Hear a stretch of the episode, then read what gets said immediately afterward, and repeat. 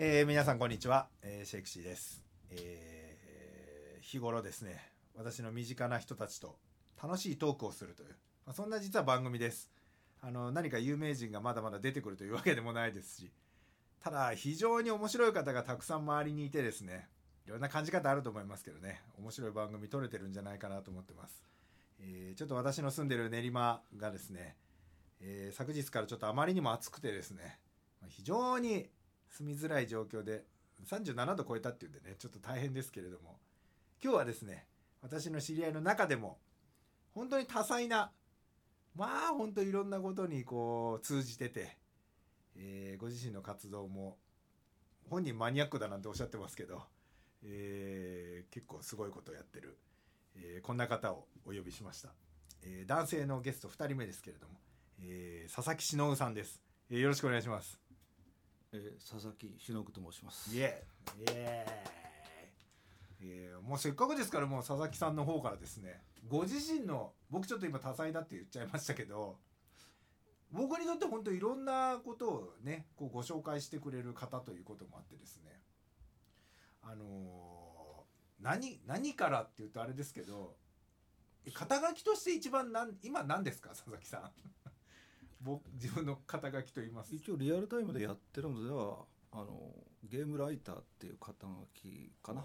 ゲームライターなんてちょっとなんて言うんでしょうね。想像もつかない私からすると。一応検索すると出てくると思うんです。オートマトンってこと。はまだ一本しか記事上げてないんですけど、そこに所属するあのゲームライターで所は属してるその会社名みたいなのがその今まあ言っていただいたあれですか、オートマトンっていうのはえっ、とえー、A AU はいはい。えー TO かな。あそうですね。オートあれのオートですね。マトンっていう、あのゲーム記事でオートマトンって検索すると大体出てくるんで会社名はまた、えー、と別別にあってそれのいあのゲーム記事書いてる部門っていう形になります。ねでも今はそこにと大阪大阪と最近になってあのスタッフが東京にも常駐するようになりましたけど、はい、じゃあ肩書きとしてはまず一番最初にこう出てくるのがゲームライター。そうですね。今は活動してるっていうか収入得てるのはそこですね。そうですよね。まあ大人なんで一応収入っていうねあれになっちゃって、仕事イコール収入みたいになっちゃいますけど。あと名前で検索すると、はい。多分古い記録で出てくるのは、えー、とボードゲームの方なんですけどゲームジャーナルってところで私が連載をも一時期持ってたので佐々木忍で検索すると多少出てくるところはあると思います、これあれですか？ひらがなでいいんですか？佐々木忍さんは。でペンネームで入れてます、はい、ああじゃあこれひらがなでぜひですね、はい。その辺見ていただくとゲームライター佐々木忍さんについてはちょっとわかるんじゃないかなというところですね。それに加えてまあオタク関係の仕事を昔からいろいろやってオタク関係？今オタクなんて言ったらゴロゴロいますけどね、それこそ。最初、まあ、大学出てから入ったのは、えー、とイエローサブマリンっていうあの会社でゲーム部門の責任者をやってて、えー、とトレーディングカードマジック・ザ・ギャザリング日本で最初に専門店を作った第1号店の店長でそれをモデルショップにして全国にえートレーディングカードが広がっていって自分が、えー日本で最初に、えー、とデュエルルームっていう対戦えー対戦する場所付きのお店を自分が設計して運営して それが日本中に広まってたと。でそこで生まれた用語がいくつか今でも残っていて、えー、とシングルカードっていう名前はその当時、えー、とシアトルでスポーツカードショップでし単品こ売り場コーナーっていうのはシングルカードって言ったらそれを日本で初めてそのまま使ってそれが今ゲームなんかでもシングルカードっていう単品売りのコーナーに使ってその日本でその言葉を使ったのは私ということになってますね。ほらねこう聞き出したらちょっとねまずいネタがいっぱい出てくるんで。プラスその後は、えー、と マンだらけって会社にはいはいまあ皆さんもご存知かとね。でで渋谷の方で店員としてまあその当時は多分自分が一番歌う歌うまかったんじゃないかなと思ってますけどね。そうなんですよ。だから歌も歌ったりもありますしそれこそ動画の制作だったりちょっと今ざっくり言いますよ、これちょっと細かく言い出したらやばいんで。でまあ歌を始めたきっかけはあの採点ゲームで、はいはいはい。ちょっと歌ったらうっかりあなた日本で一番ですって出て勘違いして いろんなカラオケの採点系もだから結構詳しいんですよね。僕なんか大体知ってる知識って意外とこの佐々木さんから教えていただいたカラオケのね。今じゃこうね本当に皆さんも一度ぐらいやったことあるでしょうし。テレビ番組とかになってねますからね。番組もなってますけど。最初はジョイサウンドしかなくてそれで全国に広がってた。その一番最初の頃私が始めてで全国の祭典のファンと一緒にカラオケで歌い合ってそうですよね。オフ会やったりとかされてて、だから僕も本当最初の頃ですよ。だから10年本当に近く前ぐらいにそういう採点がね流行りそうなんですとかボイストレーニング機能があってこういうのでカラオケで今ねトレーニングもできるんですなんていうのを教えてくれたのは佐々木さんだったりするんでカラオケにもそうですね。出てますよね。でたまたまあのダムの方で新作のアニメ画像をバッと出した時に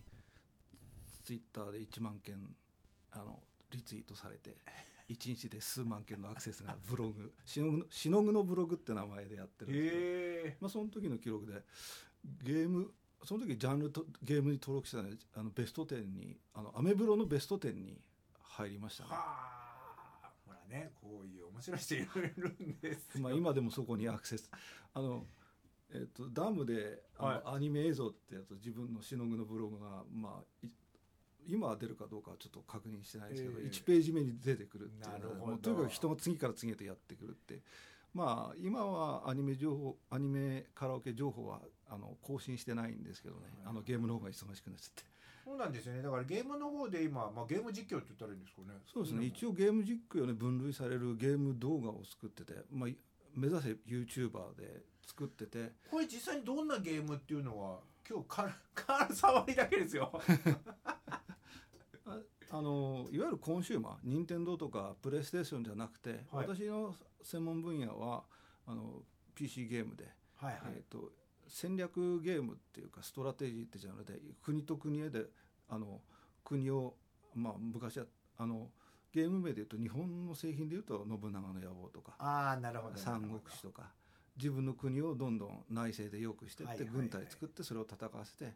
あのせぜ全国っていうか世界統一すればそれを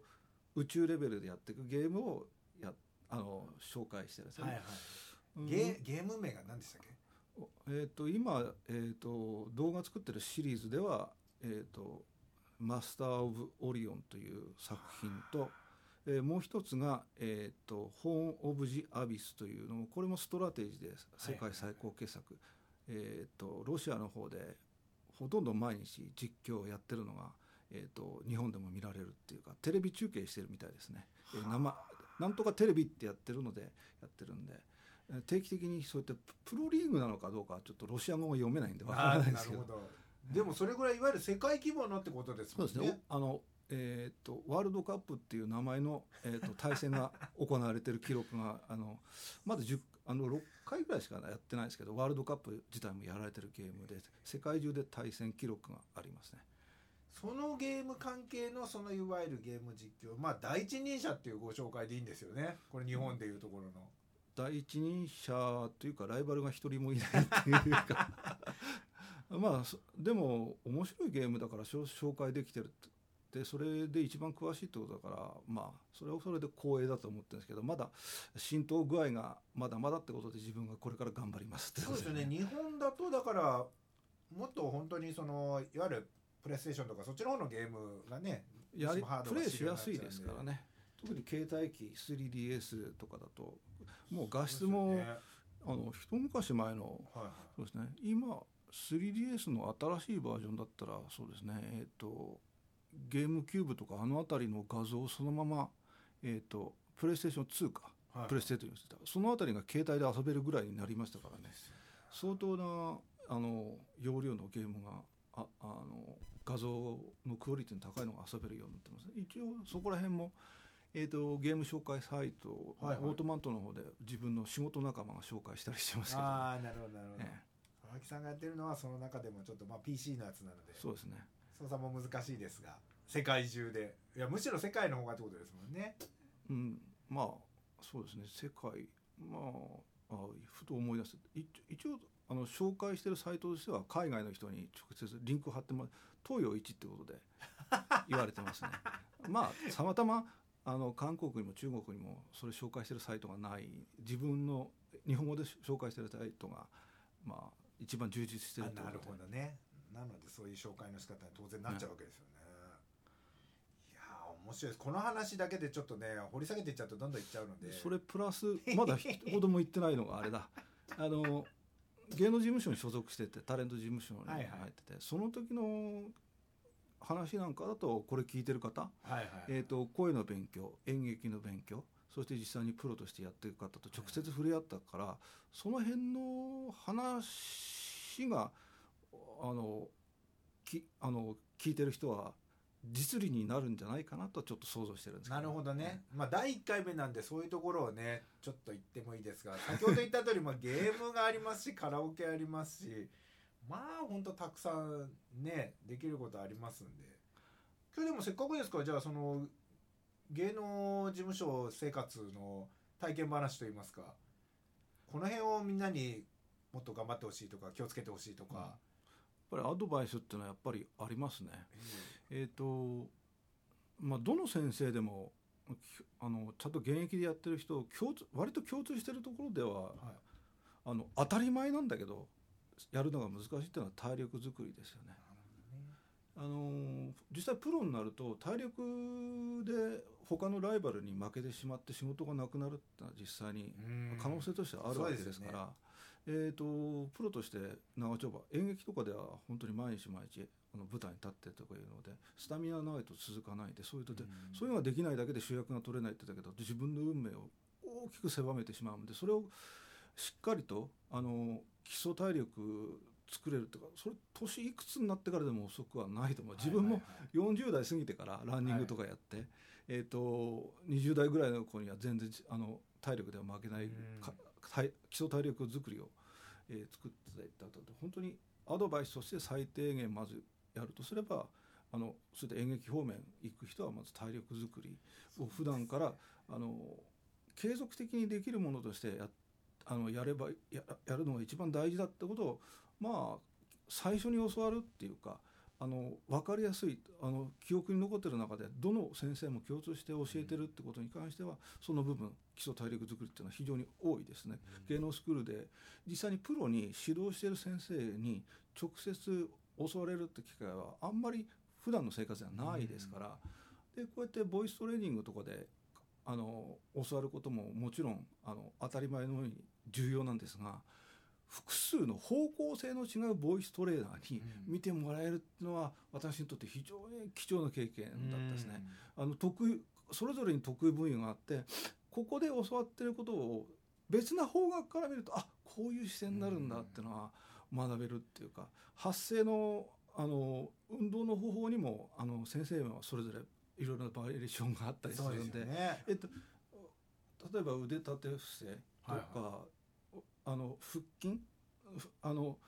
声をやるには腹筋が大事だっていう形で教わるんですけどあの私が教わった先生ではあの自分の腹を鍛えるあのその筋力をと、えー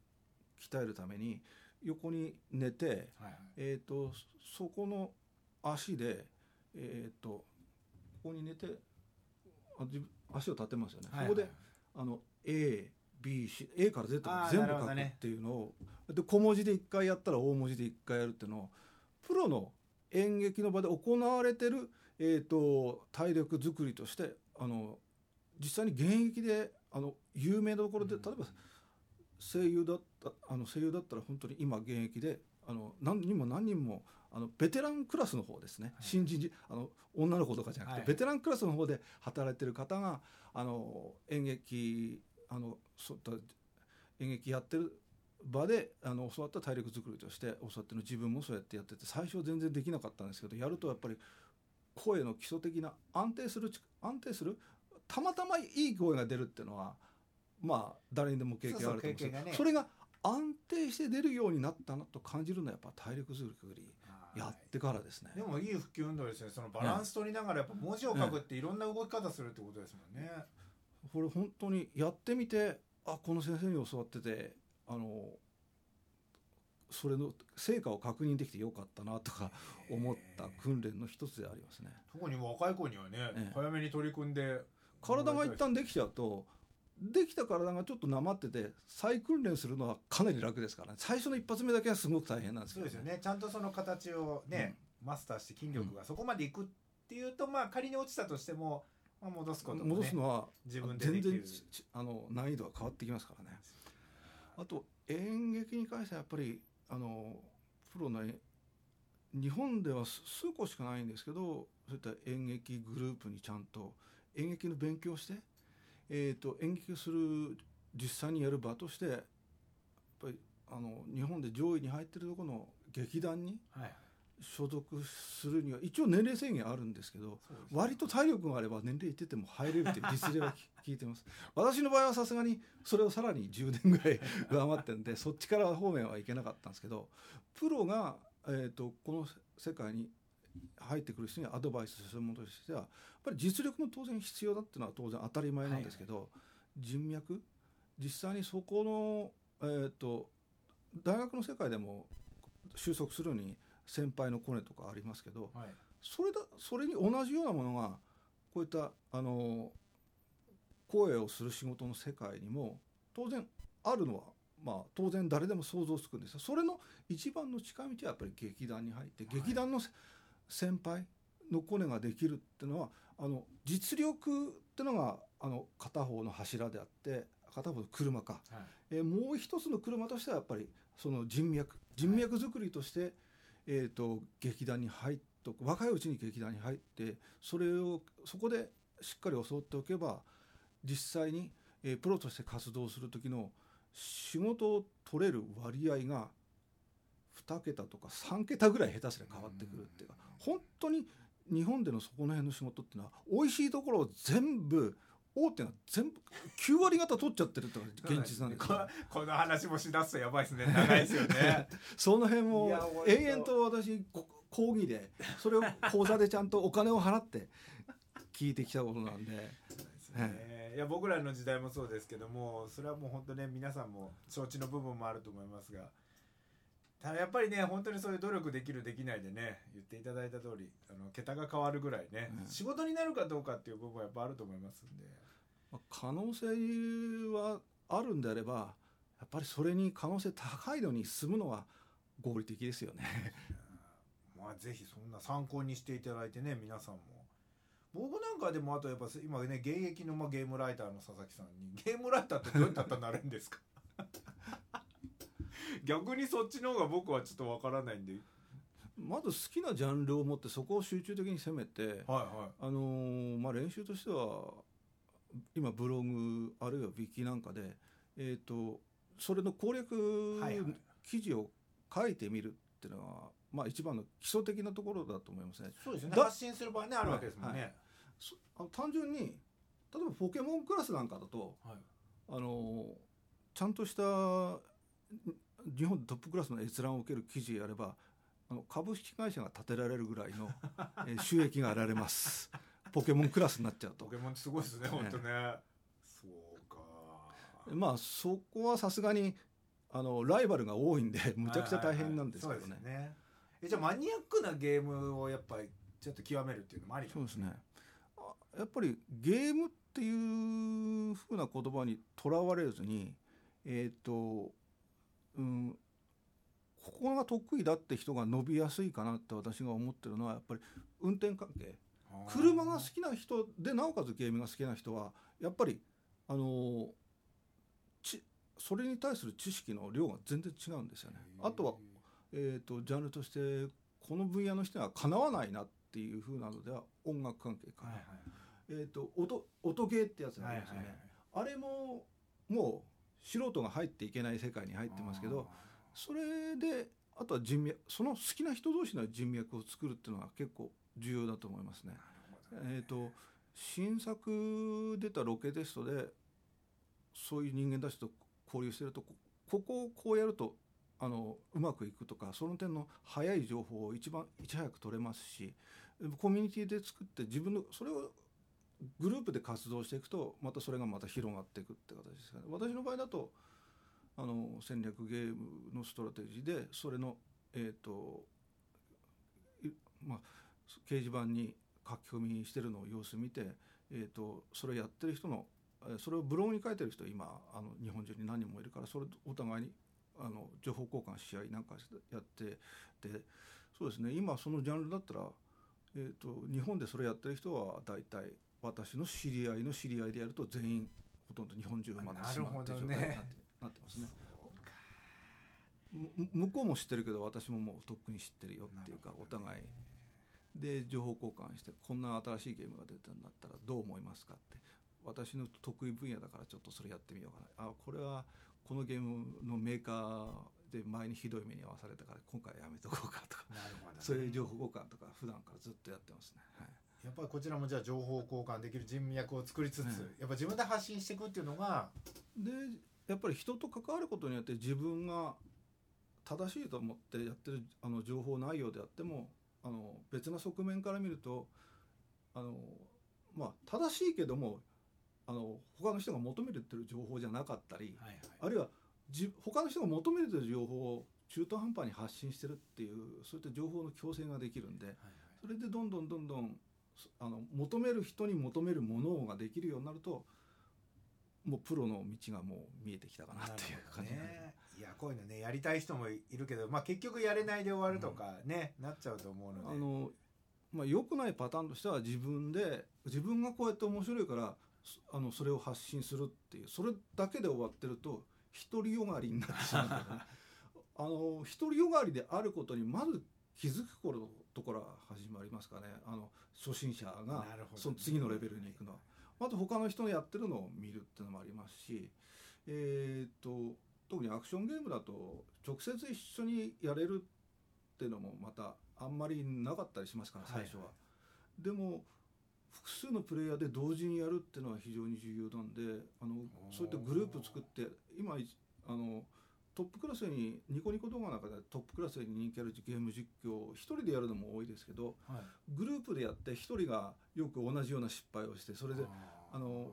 受けるとか。ね。そこがあまたこいつこんな失敗してるよとかってそういう見方そういうのの方が見やすかったりする人もいるんでね。一人でやるよりも。あのバラエティ番組みたいなノリになっちゃう場合もあるけどーはいはい結局それがいいっていう人もいるしそれが嫌いだって人もいますけど、えー、とそういうふうにいろんな入り口がたくさんあった方があのぱり人が入ってきやすくなりますからね、ええ。一人でやってると入り口がどうしても狭くなってしまうっていうか、はいはい特定の場所にしか自分の守ってる守備範囲って意外と狭かったんだっていうのをあーなるほどね。気づくことから始めないとってとこですかね。いや貴重なねご意見をちょっといただきましたけどこんな話したら本当やばいっすよ。どんどん時間が経って。いや本当あの僕なんかあの佐々木さんに、まあ、いわゆるボカロっていうのをですねやっぱ最初に教わったりしててこれの話また今度。ボカロまあボカロで言うと最初掘り下げないでくださいね。ね私ここにあの最初にはい。あの歌のことを教わりしたはいはいその日の帰り道に、えー、と電気屋寄ったらあるソフトが山積みだったんですよ、はいはいそれが初音ミク発売日だったんですよ、そうなんですよね。私の歌のきあの記録と初音ミクの年齢が一緒だったというそういう話です。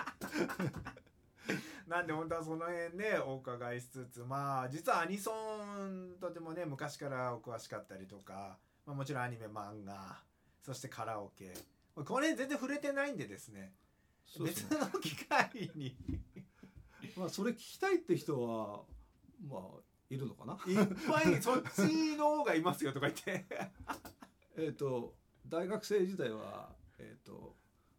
先輩が漫画家やってたんでアシスタントやってたりなんかそんな話もありますけど、ね、それ聞いたことあるような。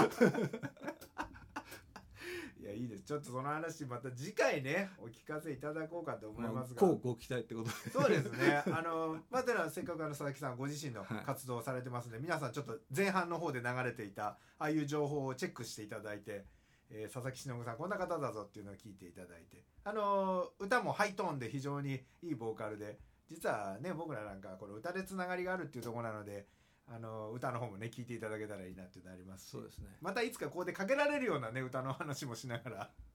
一応版権の問題があるんで なかなか音楽使えないので、えーそんなのも考えつつまた次回